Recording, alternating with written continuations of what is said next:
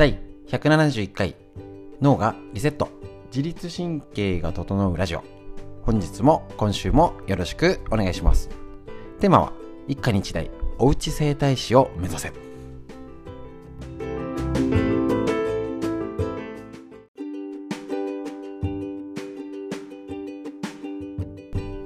ちら自律神経を整えるラジオは埼玉県本庄市にあります芦沢治療院よりお届けしております。結構頑張ってね、続けておりますね。はい、えっと今週も元気に、えっと、やっていきたいと思います。で、毎朝月曜日から金曜日まで、えっと、朝のライブ配信ですね、ストレッチを、えっと、やっておりまして、こちらももうねそろそろにねんになりますね、続けております。えっとこちら、えーこの解説をついでにもうラジオで撮っちゃえということで、ライブ配信を放送しながら録画録音をするということで、ぜひストレッチ気になる方はひらがな芦沢漢字治療院で、えっと、YouTube の方ですね、えっと過去の放送がみんな載ってたり、プレイリストってことでね、いろいろ見れますので、ぜひぜひご確認ください。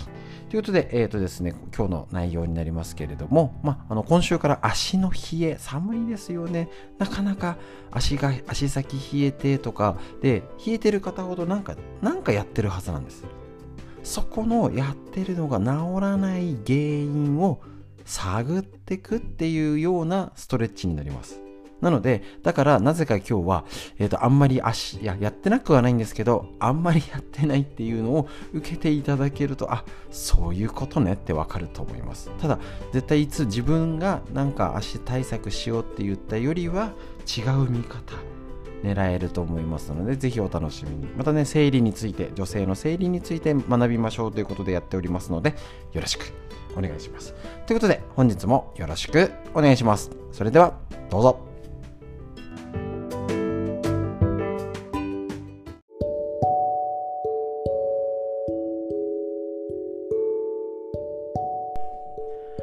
はい、それでは本日の解説していきたいと思いますので、よろしくお願いします。はい、ということでですね、足のストレッチやってるんですけど、あの今日ほぼ足をやってない。どういうことっていうと、結局足と骨盤だったり上、上半身の関係性って結構あるんですね。単純に肩が丸まって背中が丸まって姿勢が悪いよねって言ったら、上の巡りとか位置、ね、悪くなると思います。結構血流をって言って、あの中のものを良くしたって言っちゃえば、ホースがそもそもねじれてたら中の通るものを良くしてもダメだよねっていうのが分かると思います。で、このストレッチではこのホースのねじれがどっかになって邪魔してないっていうのを探すところです。で、今日このホースの大元が真ん中なんじゃないの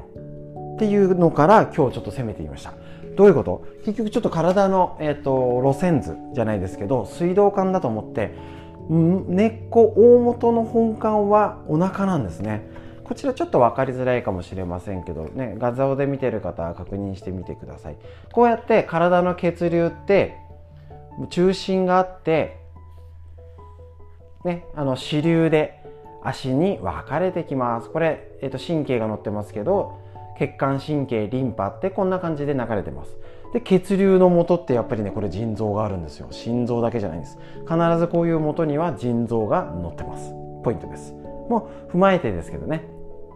はい、これで分かる通り、要はこの本管がそもそも歪んでたりとか、にねんかん座る生活が増えて、ここの真ん中の管、ここが潰れてたり歪んでたりとかしたら、それは足先冷えるよねっていうことがわかると思います。っていうことで、今日は肩をやって、横隔膜のやつをやって、実は骨盤のストレッチやってないんですよ。足だから足がやればいい。これいつも言ってることです。腰だから腰をやれて、腰を張って腰をなんかして腰が楽になってないんだったら、腰じゃないじゃんってことなんですね。単純です。だけど結構そういうことの単純だけど気づかなかったり、ああ、じゃあこの腰のやり方が良くないからこっちの腰のやり方を直そうかな、こっちの腰のっていうので探してて迷子になってる方多いんじゃないでしょうか。なので結局今日だったら足なんだけど、肩が姿勢悪くて足が楽になったってことが気づけたら、あの肩も攻めないと足の冷えはいつまでたっても取れないってことですよね。で、今日感想でいいのがあったんですけど、肩、例えば右の肩が、えーと、おかしかったら左の腰が足が楽になったよ。これ大事な気づきですね。結構逆とかいびつになってる方、肩は左、右は腰、足は膝みたいな、あ、左側、ね、いびつにね、対角線上に症状が出てる方もいるし、意外と多いのは膝が痛くない方の膝が結構曲がりが悪いとか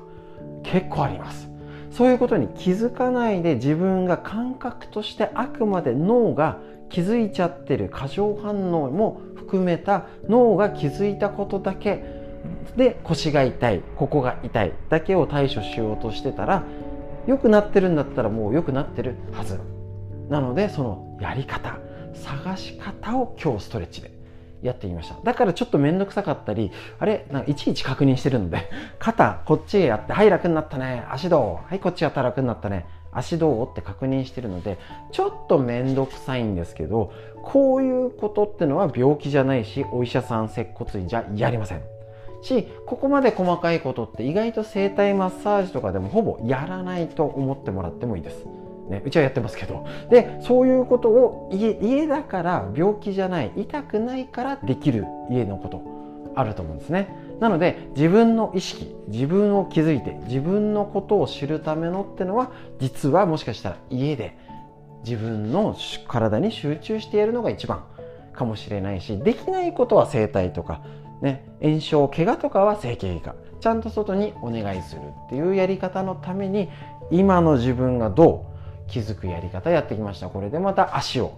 攻めていきますので、しっかりやっていきましょう。今日のストレッチの解説、以上になります。ありがとうございました。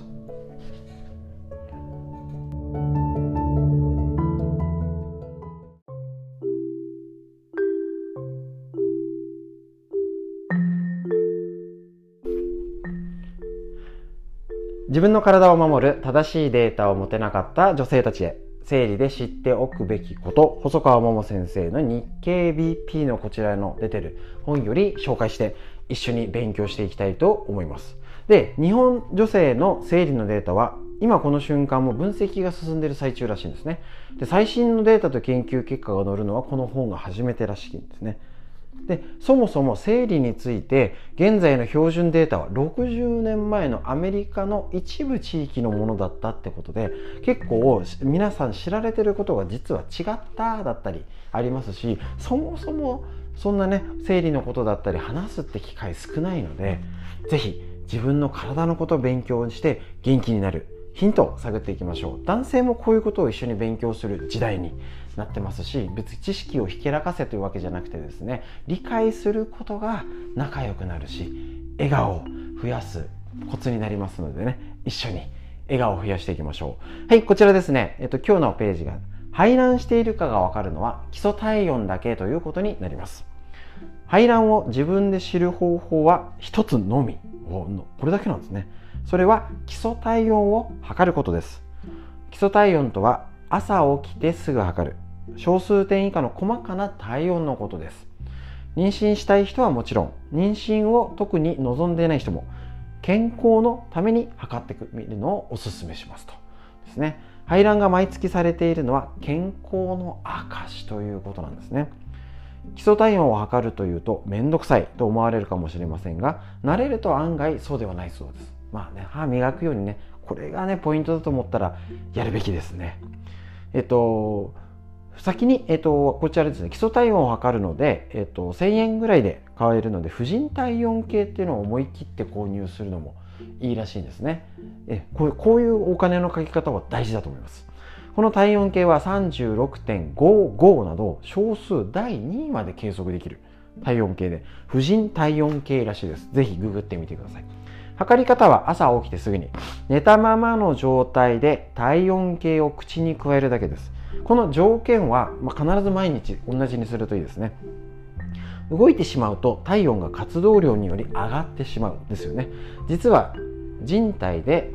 最も正確に体温を測れる場所は肛門と言われていますが、そこでねいつも測るわけいかないので、次に正確に測れるのは実は口らしいんです。あの今あのコロナので余計体温がありますけど、あの耳でピとかあの予測値のやつは結構あのずれてたりしますからね、気をつけましょう。脇と舌では れいてんご 度からいちど体温が違うこともあります。ですので体温計は下の下ベロの付け根の位置に当てて、毎日同じ位置で測るようにしましょうね。ですね。できるだけ毎朝同じ時間に測るといい。この条件を揃えるということですね。ちなみにピルを飲んでいる人は排卵しないので、基礎体温を測っても意味はありませんということなんですね。それ知っておきましょうね。元なでしこジャパンの澤穂希選手はにじゅっさいの頃から基礎体温を測って体調管理をしていたそうです。自分の体の状態をしっかり知り、ベストパフォーマンスを引き出すということですね。えっと、スポーツ選手の管理には超大事ですよね。生理前とね、後だと体違うし、生理後の方が代謝が良くなって痩せやすいとかね、健康美、えっと、ダイエットにもとっても大事ですね。妊娠を望んでいる方はもちろん、予想外の病気を早く見つけることができるので、基礎体温をつけることにはメリットが多いということですね。なのでこのね大事なポイント、体温を測ってるよって方も実は結構バラバラに測ってたり、ね、このね婦人体温計、こういうことにちょっと多分高めなやつだと思うんですけど、今時ね何でも安かろう悪かろうじゃなくて、体を元気にしてくれるものにはしっかりちゃんとお金をかけるっていうのは大事なものですね。かとね何十万するんだったらねまずいですけど、えっと、ちょっとねせんえんぐらいだったら自分の体ね健康対策にはかけてもいい金額だと私は思います。それを踏まえた上で正しくいつも測る、同じ条件で、意外とこれがねできなかったりしますので、ぜひぜひ確認してみてください。ということで、これで排卵をしている方法は基礎体温だけ、この知識でぜひねあの皆さん自身もそうですけど、息子さん、お嫁さんとかお孫ちゃんっていうのにもこういう今時の正しい情報を共有してみましょう。これこういうのこそネットで検索するとねあの嫌なサイトも出てきちゃいますので、本で勉強するのがおすすめです。こうやって一緒にね動画をシェアしていただいたり、ラジオをシェアしていただくのもいいと思います。ということで、生理の話以上でした。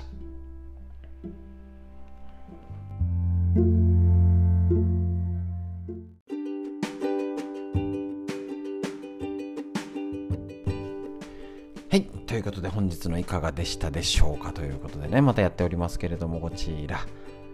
い、なかなかね足の冷えって言ってもねこんな狙いできなかったりすると思うんですけど、まあ、試す感じでねぜひやってみてください。またね女性の生理のことだったりもね、こちらあの娘さんお嫁さんとかね周りのなかなかこういう話しづらいこと、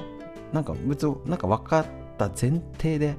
話が一部しか話さないみたいなのが今までってあったと思うんですね。だけど結構ね今までのデータ、新しいデータをお伝えしておりますので、ぜひぜひ女性の生理についてねこちらお伝えしておりますので、一緒に勉強していきましょうと